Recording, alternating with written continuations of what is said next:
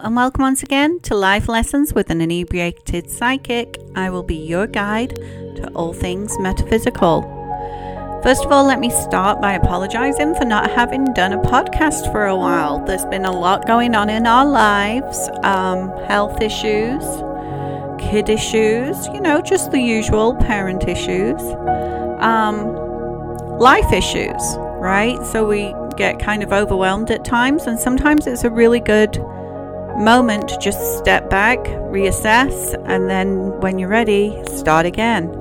And for me, my whole life I've gone into what I consider hermit mode as needed. Now, hermit mode for me means that I'm totally overwhelmed by everything going on in the world, in society, in my private life, in my friendship life, in my family life, in just life in general and it just it gets too much for me. Because I'm an empath I feel everybody's everything. So when I know my friends are going through something or and they don't even necessarily have to have given me details I can just feel it. Or my family members are going through stuff and I feel that it gets a little bit much to carry sometimes. So I go in what I call hermit mode now, when I'm in hermit mode, I'm staying home most of the time. I'm keeping to myself. I'm trying to stick with a daily meditation, but sometimes I can't because even I am not perfect. I know, shocker. But, you know, it is a practice, and it's a practice because I'm never going to be perfect at it. It's a consistent practice. And I try to stay in integrity and love, and some people will just trigger you and they trigger you because they know they can. Or because they're just not aware of themselves enough. And so sometimes you just need to step away and you need to say, you know what? I just need my me time. And I need to recenter on who I want to be because I'm not recognizing who I am. Or I'm having to put on a front so, one of the things for me that's become blatantly obvious lately is that when I'm uncomfortable in a social engagement, I'll drink. Even if I have no intention of having a drink, I'll have a glass of wine because that will just make me feel more comfortable. And I don't really like that because I don't really drink at home. Like, I haven't drunk anything at home in a really long time. Like, my kids come over, we have fun we have game nights. I just don't drink anymore. Like it's just not my thing. So when I'm at a social engagement and I have no intention of drinking and then I get so uncomfortable I I reach for a glass of wine, I know that there's a problem in the energies and in my energy field. And it's not about anybody else, it's about me. It's about how I'm feeling. And I've always had a little bit of social anxiety. I used to get really bad headaches when I was going to go and meet new people. I still do. If I'm going to go to somewhere new and meet new people, it really takes a lot for me to get out of my house and just go and do that. So, social occasions where there are new people involved and you know, we have friendship circles that are continually evolving. People come, people go. People are there for a reason, a season, or for life, and you just never know. And that energy and that flux for me is something that I just like my small little group that I know I can rely on, that I know there's no drama with. It makes me more comfortable to be around that than to be around people who are coming in and going out because for me it's just energetically a lot to handle. So, anyways, yeah, I've been in hermit mode. And one of the things that happens when I'm in hermit mode is I get very much surrounded by my animals. Um, we have a dog that we've had for 10 years. She is the sweetest little thing on four legs. Her name is Penny. And she was my son's service animal for a while when he had seizures she would know he was going to have a seizure before any of us would, and we could give him the medication so that he wouldn't have the seizure. Or she'd let us know when he was in the middle of a seizure so we could get to him in time. She's literally come into our life as this little amazingly gifted puppy. And for the last 10 years, she has been like my best friend and my shadow. She is always around me. She was my son's service animal, but she very much clung to me if she wasn't needed with him. But she is very funny. If you put on her jacket to take her anywhere, she thinks that she's working and she changes her attitude immediately and checks on the whole family. Like it, she literally counts us to make sure we're all together. It's very, very cute. And so, what I thought I'd talk about today is our power animals, our connection with spirit and animals. And, you know, there is a term that is used frequently for Native Americans, which is spirit animal. And I don't consider my animals or my invisible friend animals to be my spirit animals. I feel like that's encroaching on a different kind of energy to the energy I have with my animals or my spirit my animals of spirit, my my power animals, the things that represent certain aspects of my life and come in to help me with that. And so there are so many, so many different um, traditions where animals or totems are used as part of that tradition because of the respect animals are given. Because animals, depending on clans and stories that have been handed down, the interactions between a group of people, a society, and an animal can be such a positive or negative influence on that. And it's all about respecting nature, right? We're animals. Like the human being is an animal. And if we don't respect the other animals, what what ends up happening? Like if you don't if you don't respect a lion when you're out in Kenya and you think you can go just poke it with a stick, it's going to eat you. Right? So we need to respect the space of other energetic beings. They may not be human, but their spirit is still a spirit. Their energy is still an energy. And when our animals pass, that energy stays with us. Like I see my cat Lucky, who passed away a long time ago now, all the time. The other day, I saw Tom, who was our white cat when we lived in England who hadn't even passed when we left England but was given to a very nice man who looked after him really well. And it's one of those things where you have a connection, you have an energetic connection to something else, and there are, you don't have to talk with that animal in order to communicate where you stand with it. So, in history and in a lot of these different cultures, animals definitely became totems. They became the they became like a part of the tribe if you will. So like in the Siberian area, the hunters and fishermen, they would they would literally choose something they hunted or fished to represent their clan. You know, traditions in Africa, India, North America, South America, the Aborigines, the Pygmies. You know, the Native Americans, especially, are. A lot of Native American culture has kind of been taken from them and is now used as like little cliche words in regular society. So I really try to be mindful of the fact that that's not okay um, as a as a Brit, especially, I'm very aware of what our history is, and the fact that it, it's not okay to misappropriate or take on somebody else's way of life.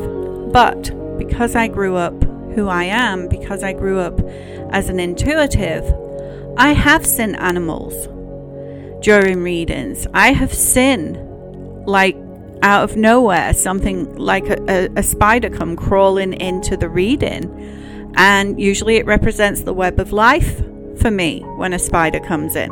So different animals have different res- representations based on who you are and what your culture is, right? And we can all go to Google and we can look up these animals and what they represent. That's the easy part.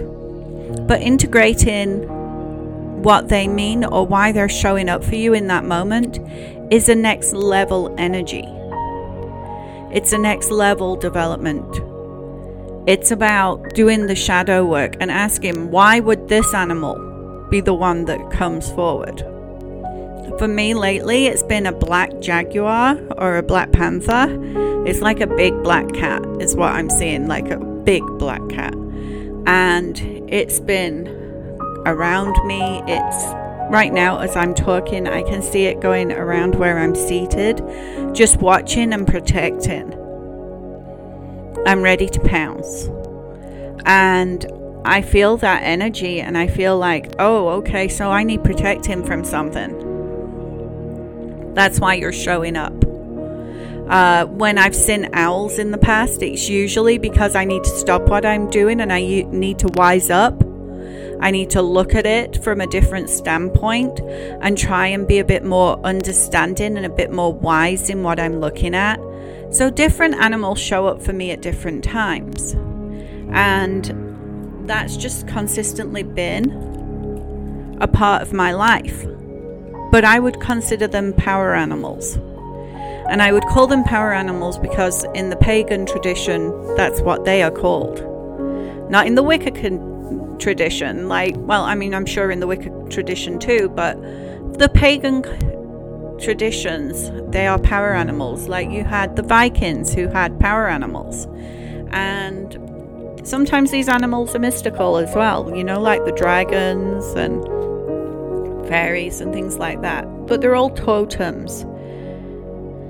So, anyways, sometimes these totems can be individual, they can be just related to you, and sometimes they can be related to your entire family or clan, just depending on what your what your cultural area is.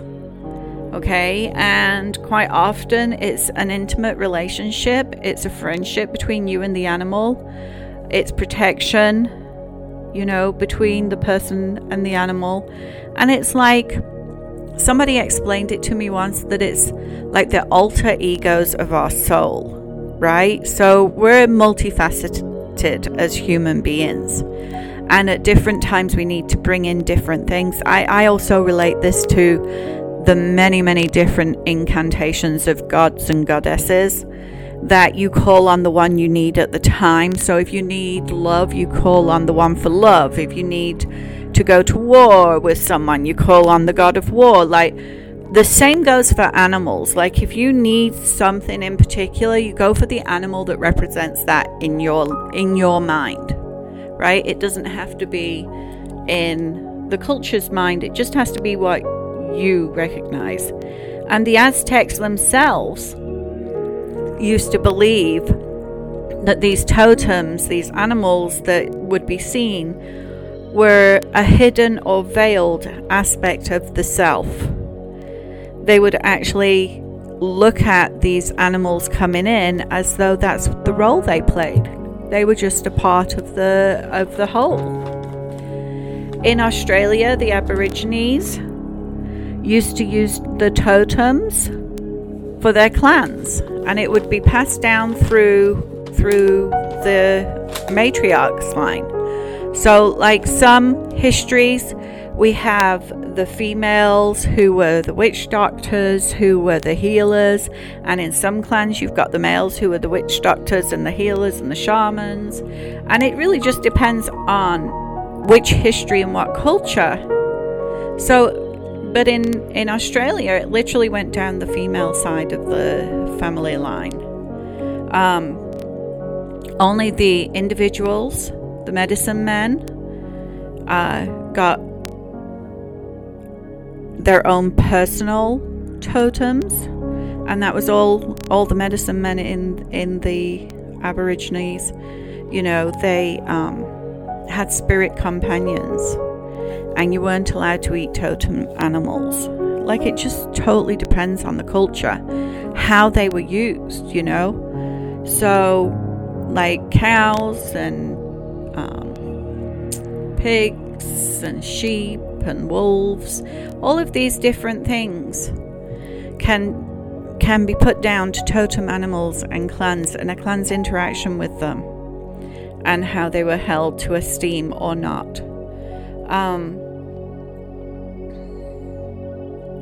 so the medicine man totem quite often would be called on to guard and protect the medicine man whilst he was sleeping. Um, almost like calling on your spirit guides or surrounding yourself with white light. You could call on your your animal to come and protect and hold you safe. In New Guinea, they also used animals, mostly fish, and they believed you were born from a totem. And you would have an initiation to decide if you chose the mother's line totem or the father's line totem. Each family had a holy place where the totem animal would bring the soul of the dead, and it's where the souls of the children would come from. And so, you know, that's their version of heaven. Animals play a major role in a spiritual lifestyle and have done for many centuries. In India, there's a tribe called Bihor, and I may have totally and completely pronounced that wrong. And that was very much a patriarchal society, and the totems would be used to represent the group or the clan. In India, they would use 12 animals for the different clans, 10 plants, um, 8 Hindu castes, and the rest were like there were seven objects and these were the totems so, a totem doesn't necessarily have to be an animal, it just quite often is. So, the tribe's origin story is about the totem that has a fortunate connection to an ancestor of the clan, and that's how they came up with which totem represented the clan. And the traditions are specific to each clan to respect and ritualize the totem. So, they would do rituals for their totem. So, totems quite often are considered a mystical relationship between a human and nature. And we have to try and find this balance, right? Because all other animals do not communicate with each other or with other animals the way the humans do. Like, no other animals capture other animals and put them into cages just for their viewing pleasure. Like, that's just not done anywhere else in the animal world. It's just not.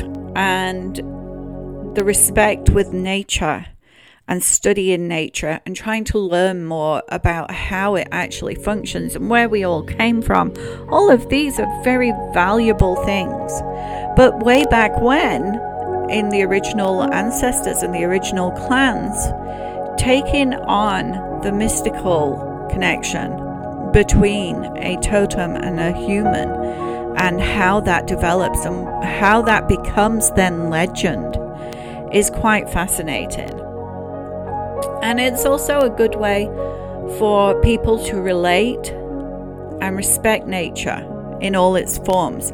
Because if we make one of these animals a totem and therefore part of our respect for clans, then maybe we'll actually respect the animal and not do anything to harm its home. Because as humans, we tend to take over a place and we literally move the animals that have lived there for many, many centuries out and they're lost. They don't know where to go. They have nowhere to go, which is sad. So, with Native American totemism, it's a spiritual being, object, or symbol, and it's obvious, often related to a tribe, family, or individual. And very much the animals are guides during a lifetime. So they will come to you, an animal will come to you and leave as needed instead of always being there. It'll come and go when you need it. Like I said, right now I have this black cat, large black cat, walking around my my space and really just showing me that I need to be a little bit aware of things that are going on in the world. But it's all about the spiritual connection. It's about the nature, it's about the nurture, and it's about finding the balance in that. With the pagans, we have power animals, and they are spiritual guardians. And so, what they ask you in pagan um, culture, with the way the pagans live, is you would meditate and have a look and see what the animal is um, quite often, if you want to know what your personal power animal is, you would do a vision quest and go and try and find it and communicate with it and ask it why it's there. What is it that you need to be working on in order for it to fulfill its job, as it were? So you would look at your own personal interpretations of the animal for that. You would look at whether or not you could communicate with the animal for that. You would look at what is it representing? You know, is it a familiar? Because in the pagan and Wiccan traditions, you can have a familiar. You can have an animal that literally you just hook up with and you just know, you just recognize that soul. I've done that twice. I've done that with Penny and I've done that with Lucky, and I did it with Tom as well, actually, come to think of it. These were just animals that I connected with on a deeper level and just loved. They were meant to be a part of my life, and so therefore I would consider them a familiar. Penny is extremely um, protective of me. Like, she'll growl at people she'll never go for anybody. She's the sweetest thing on four legs, but she she's very protective of me. She wants to make sure I'm always safe and good. But we do want when we are dealing with these power animals to not misappropriate. We want to avoid cultural appropriation and we want to look at in all things when we are doing anything spiritual, we want to really be respectful of the different cultures and their personal ways. And what we need to do is just look inward for what it actually represents or feels for ourselves. So, look at what it is that animal, what is it that keeps showing up for you? What does that mean to you? What does that represent to you? When I'm doing readings, I get a lot of people who come in with butterflies I get a lot of people who come in with dragonflies. Butterflies tend to be more connected to a feminine energy that's passed, and dragonflies for me always seem to be more connected to a male energy that's passed. I get hummingbirds sometimes. Like I've I've run the gauntlet of different animals showing up during a reading to say, "Hey, I'm here." And then it's always like some weird coincidence that that's the animal that shows up. And I've just learned to trust the process and trust what they are trying to say. And I'll always leave it to the person I'm reading to actually interpret what it means for them. Because in my culture, it might be different than theirs, and I have to respect where they're coming from and what their interpretation is because the message is for them. So if it shows up, it's like, this is what I'm seeing. What does that mean to you? Because it should be. But if there's a direct message from the animal, if the animal's actually talking and saying, hey, I'm here for protection, or hey, I'm here because you need to slow down, you need to think a bit more, or I'm here because you need to spread your wings and fly. Like those messages, I'm happy to give anytime. Those messages are part of your soul recognizing that you need something. When you are dreaming, if you dream of an animal, think about that animal. Do some journaling on an animal and figure out what that animal represents to you. This is a really good practice. When you have a dream and there's an animal in it, sit down and write what did that animal want me to know? Why did it come to me? And then go from there. Anyways, I want to thank you all for checking in and listening, and hopefully, it won't be so long before my next podcast. I am hoping to get out of my hermit mode here soon. I am taking steps to try. But you know, sometimes life is just a bit much and you don't want to talk to anybody, and that happens. And when that does, if you need help, please get help talk to the right people, and make sure that you and your family stay safe and well. And I will talk to you all soon. This has been Life Lessons with an Inebriated Psychic. Thanks for checking us out.